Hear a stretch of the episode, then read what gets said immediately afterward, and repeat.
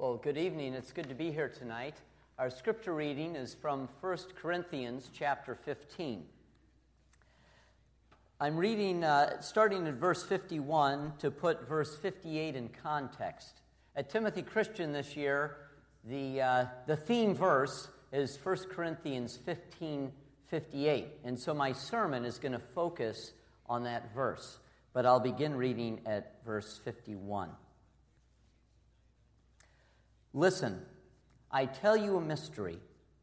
We will not all sleep, but we will all be changed in a flash, in the twinkling of an eye at the last trumpet. For the trumpet will sound, the dead will be raised imperishable, and we will be changed.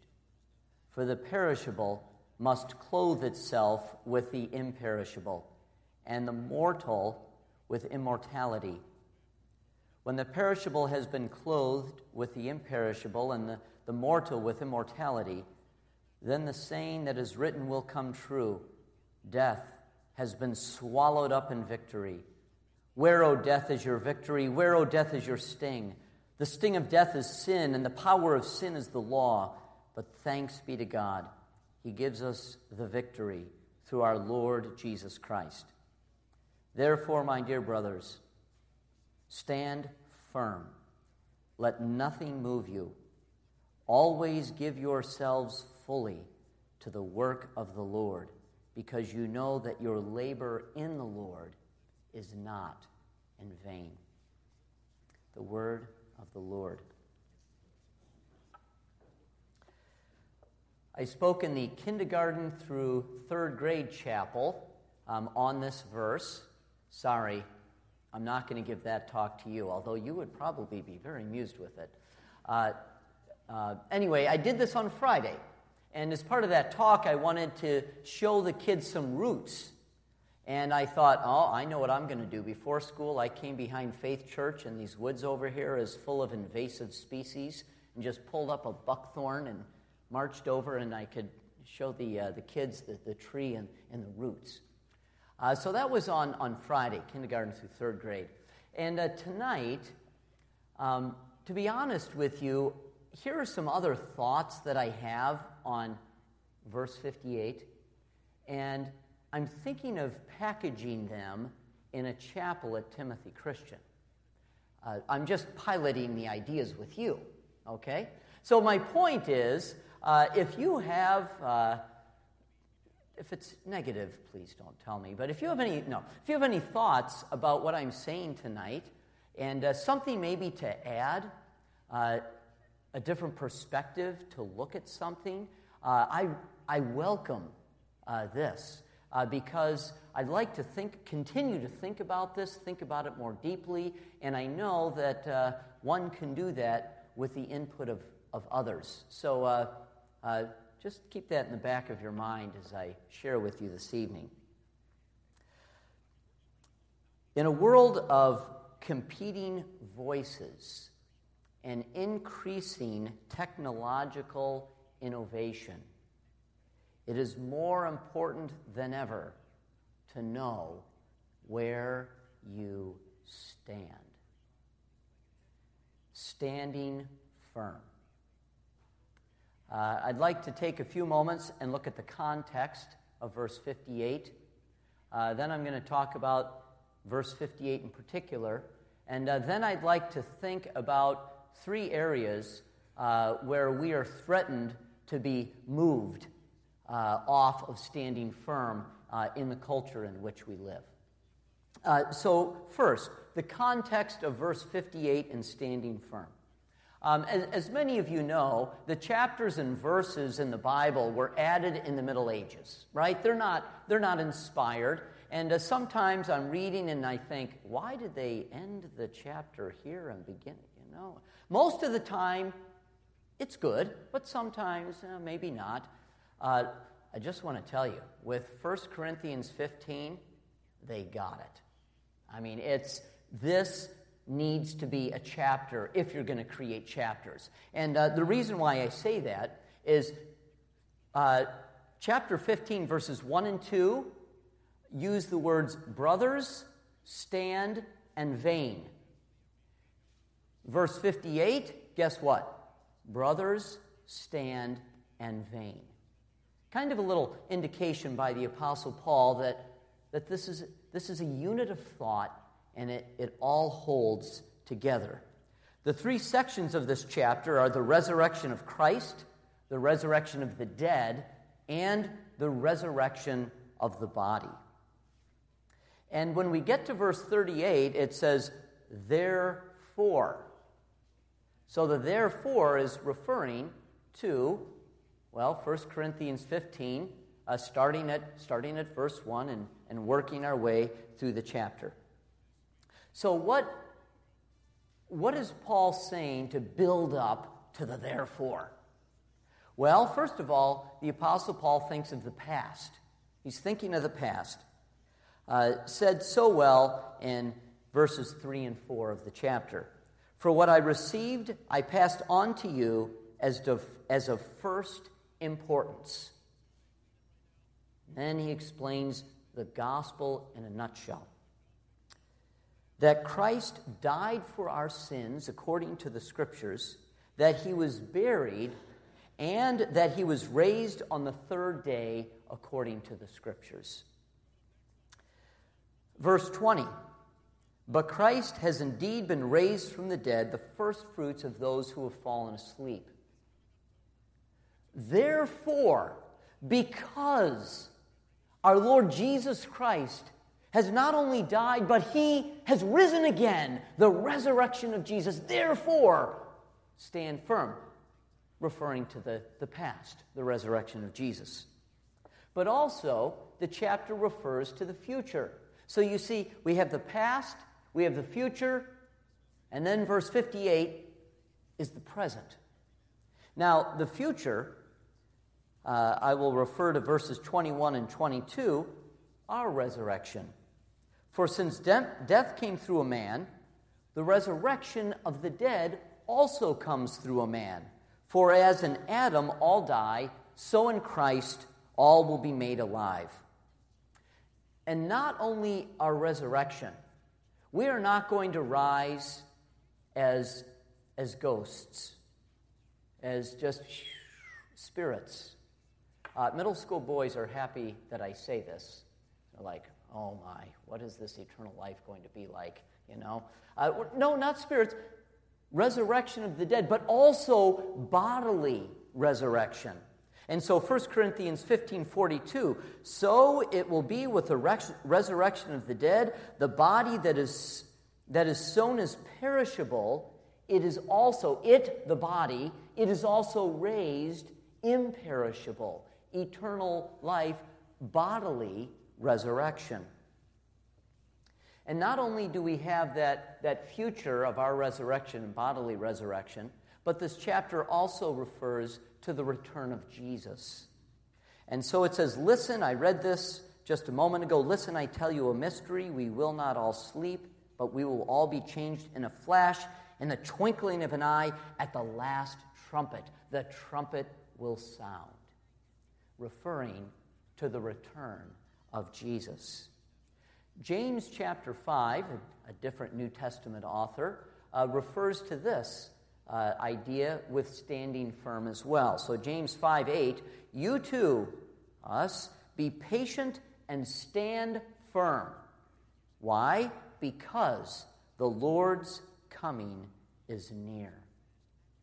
The truth of Jesus' resurrection, of Jesus' return, and the truth of our bodily resurrection has present implications.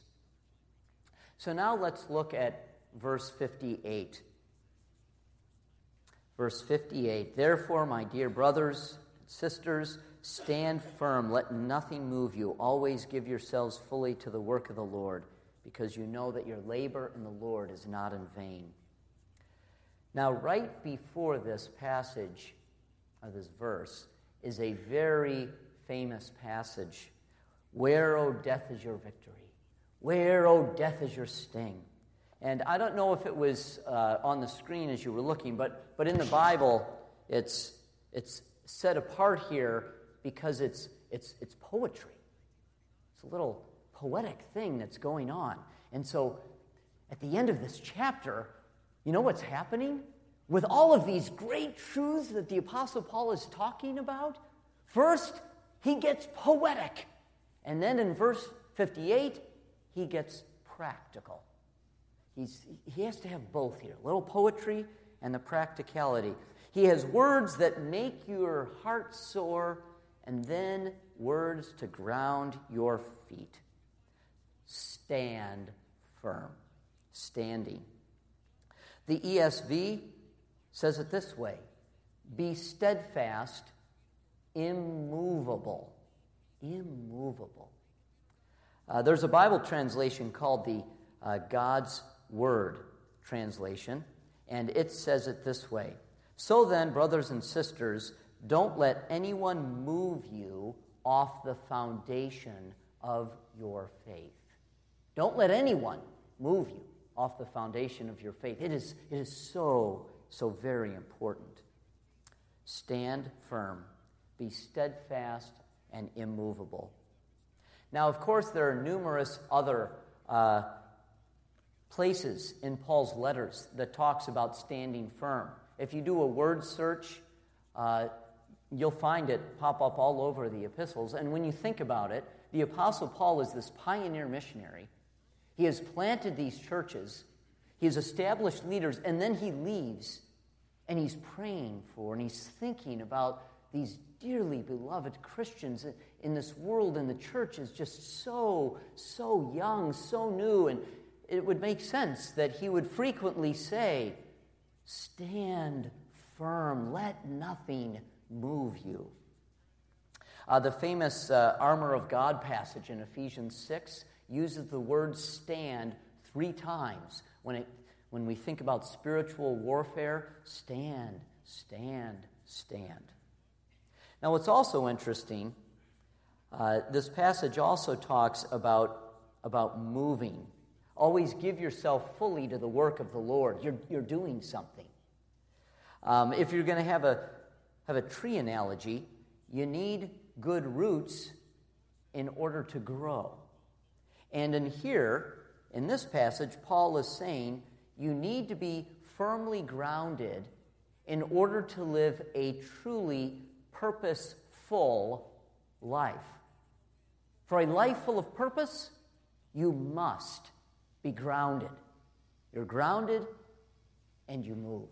You give yourself fully to the work of the Lord. So stand firm and move. How do people move through life? A lot could be said here. Just a few comments. Um, unfortunately, for many, they move through life and their life is defined by pain or by hurt, guilt, or regret. Uh, some just live with no purpose. Some try not to think about it. I was talking to our international students at Timothy, and uh, I asked uh, some students, these were uh, just a few Chinese students, and I said, just curious, you know, you go up to a person on the street in China and ask them about, you know, the meaning of life or some of these big questions, you know, where did you come from? Where are you going? And their reply was, well, we really just don't think about that. You know, we just kind of do what you do and that's all that's all there is. Some say they have purpose, uh, but it's a very small purpose. It's a purpose just, just tied to this very brief time that we have on planet Earth. Well, in this passage, with the idea of the past, Jesus' resurrection, and the future of Jesus coming again and a bodily resurrection, it fills our lives with purpose. And so the apostle says, Give your lives fully to the work of the Lord. Fully to the work of the Lord. I guess Paul was the first Reformed theologian, huh?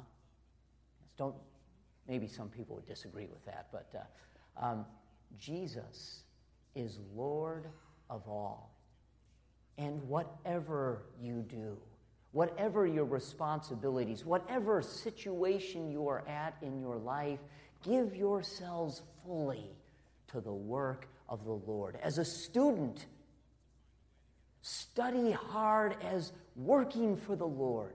Whether you're employed, unemployed, retired, we work for the Lord in the church, in places of employment, in our neighborhoods, other activities that we're involved in.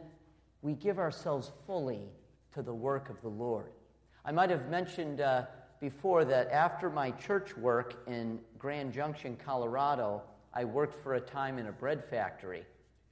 And uh, I went from working in a church to this no windows, just dim metal, conveyor belt, metal bread racks, metal inside of trucks, and cranky, foul language guys. Ah. And then there was me. I'm not that big, you know, and uh, I, I didn't have the words down, which was good. Um, and I was thinking, how, how did I work? I, I, will tell you, I had to pray a lot for a good attitude. Uh, but, but how did I work? Um, it all began with, with H's, okay? I worked for the Lord by working hard. I worked hard. I was faithful my, my responsibilities. I was honest. I, I was honest and truthful with, uh, with my employer, with the guys that I worked with, honest guy. I also worked for the Lord with hope. And there wasn't much hope in that place. And that really kind of stood out. They could tell this, this guy's a little different. And I also worked, by God's grace, with holiness. With holiness. I worked for the Lord. Uh, primarily, this was my lack of, my lack of language and my, my kind words, um, and uh, my encouraging of others to speak with wholesome words, once they got to know me, of course. And uh, I, I, might have said this before, but I felt a success when they stopped swearing when they were happy. They still swore when they were mad, but hey, you know, I, I made some progress. So, whatever you do, give yourselves fully to the work of the Lord. This is applicable to the youngest person in this room and to the oldest person in this room. We live with purpose. Now, uh, finally, threats to standing firm. Uh, there are more threats in our world to standing firm than I have here. I just, I just listed three. And if you have some others, that you would like to share with me, I, I, I would like those. I, I, I just picked three.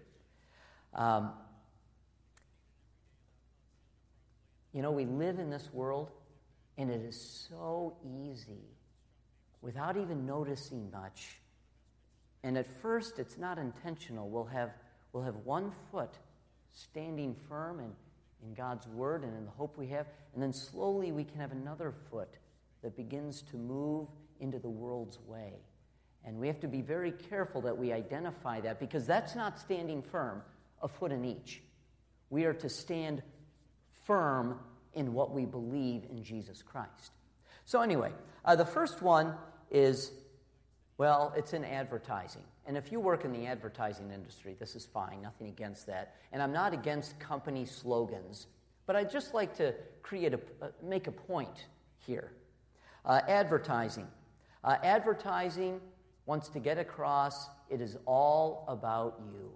It's all about you, whatever you want. And isn't it interesting that very often brand slogans will tap into deep human desires? And you're like, really? This product is not going to do that. But they continue to, to do this so that some people might begin to, oh, I, I, I need this because this will fulfill me in one way or another. Uh, I got this ad from Xfinity The future of awesomeness. Okay, if you work for Xfinity, just get that one out of there, okay? I'm like, really? The future of awesomeness? Um, I'll tell you, future of awesomeness. And then the other one, I didn't like this one either. Fall in love with Fall TV. Fall in love? Okay, good. Fall in love. With fall TV? Really? I mean, this is, a, this is lowering the bar big time. Uh, perfume. Let desire lead you. Ah, okay. Now, the, one of the pioneers in the advertising industry with slogans uh, is Coca Cola. I mean, they, they in the 1800s, they kind of almost began the, the slogan thing. And uh, in 1886, Coke came out with their first slogan. And I looked at all of their slogans over the years, and boy, they have, they have quite a list. Now, I'm not knocking Coke, drink Coke, this is fine. But uh, Coke adds life. Oh, okay.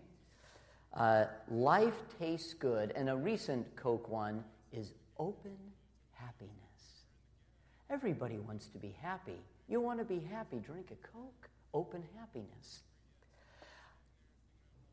It can be tempting at times to give in to the message of products in our world. We are created to be consumers. This is good, products to consume.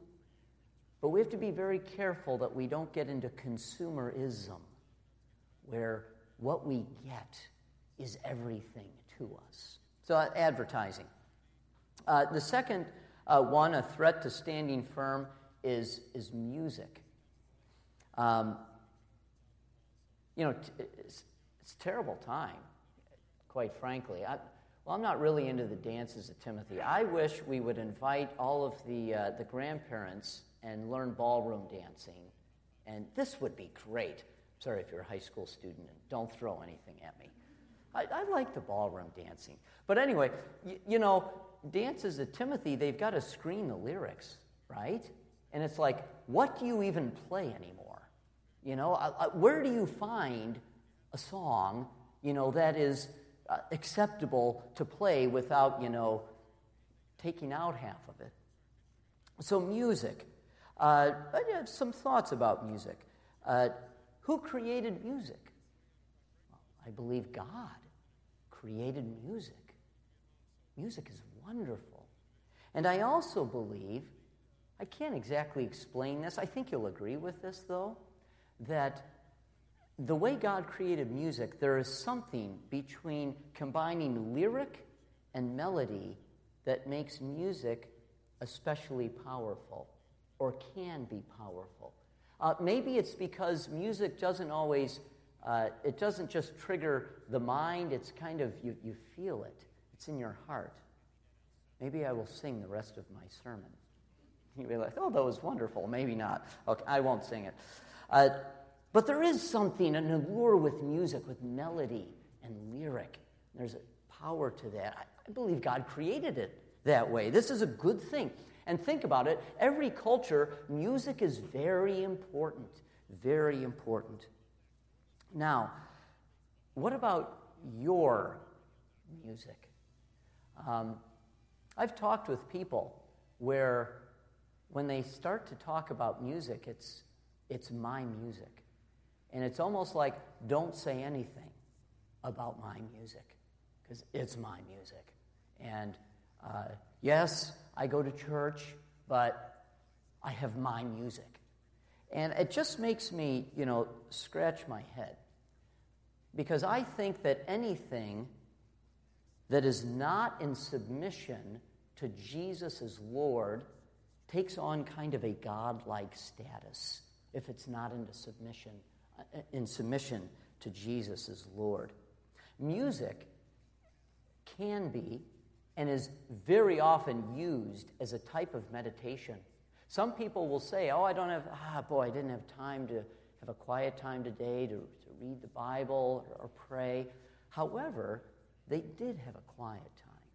They were listening to their music, and music can be used as a type of meditation. Why? You have just words going over and over and over in your mind, thinking these things. And today's music very often is not even like uh, debatable whether it's good or bad. I mean, it's just, it is just plain, it is really bad.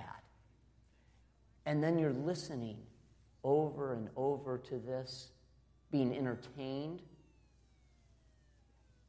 Actually, being entertained by something that grieves the heart of God, entertained by sin and by evil. Now, there's a difference between listening to a song and discerning and just accepting it and listening to it and reveling in it and, oh, I love this song.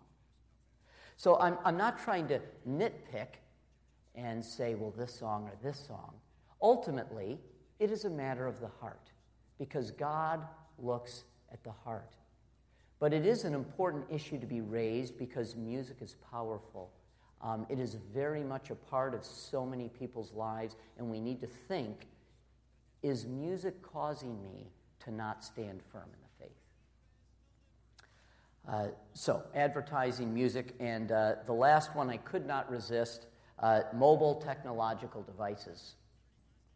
And uh, simply, what I'm going to do is read a couple quotes for you. Um, I did, don't know if you saw Time Magazine's cover story, not this week, but last week, entitled Never Offline. Interesting. It didn't title it Always Online, it just said Never Offline. Now, Time had the cover story, but they also had some editorials that were not in the magazine. One of those editorials was by one of the man- managing editors at Christianity Today. And Time had him write, and Time posted it on, the, on their website. His name is Andy Crouch, Christianity Today. And he said this All technology, like all magic before it, craves God likeness. Technology produ- uh, pursues the classical divine attributes of omniscience, omnipresence, and omnipotence, knowing everything, being everywhere, being capable of, every, of anything. Interest, technology, the mobile technology, knowing everything, being everywhere, being capable of anything. Technology, like magic, seems to possess these divine qualities, and it promises that with its help, we can have them too. Now, the author of the cover story, and this is obviously a secular magazine, it's not intended to give a Christian perspective, uh, but the author, Lev Grossman, wrote some editorial comments, which I thought were very insightful. And actually, a Christian could say, mm, I, I like where you're going. Let's, let's think more about this. Uh, we're used to technology being safely other. But the Apple Watch wants us to snuggle up and become part of self.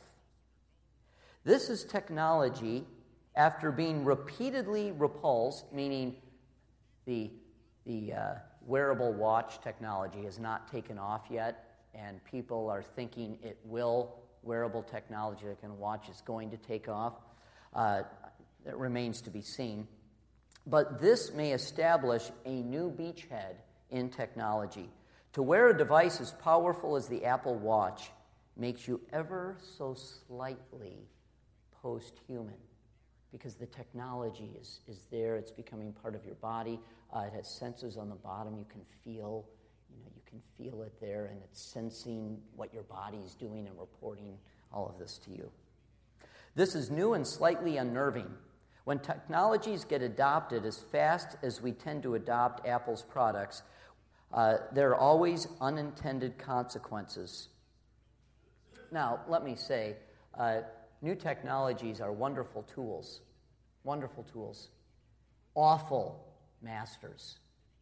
And that's why we have to be discerning and think through this. He's picking on Apple because why? Well, this week the iPhone came out for sale. They had their big, you know, uh, report and, and all of this. Uh, but it could be any mobile uh, technologies. Uh, when the iPhone came out, it was praised as design and engineering marvel because it was one. But no one understood what it would be like to have it in our lives. Nobody anticipated the way the iPhones exert a constant gravitational tug on our attention. something that could cause us not to stand firm. Uh, and then, last uh, thought the reality of living with an iPhone or any smartphone or any connected mobile device is that it makes reality feel reality feel just a little bit less real. One gets overconnected to the point where one is apt to pay attention to the thoughts and opinions of distant anonymous strangers over the opinions of loved ones who are in the same room.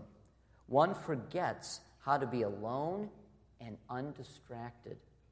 Ironically enough, experiences don't feel fully real until you have posted them online through a tweet, Facebook, Instagram, YouTube. And then the world has congratulated you for doing so. Uh, we are uh, in very interesting times with such fast technological advances uh, that it's important for us as Christians uh, to be able to discern how to use technology as tool, but to be very aware how it can slightly, little by little, nudge us off of our firm foundation in Jesus Christ. So we are called to stand firm in what we believe. And when we stand firm in the Lord Jesus Christ, then we can move forward with great purpose and call from God. I imagine that most of us in this room agree with these truths. May God make them more central to our living day by day.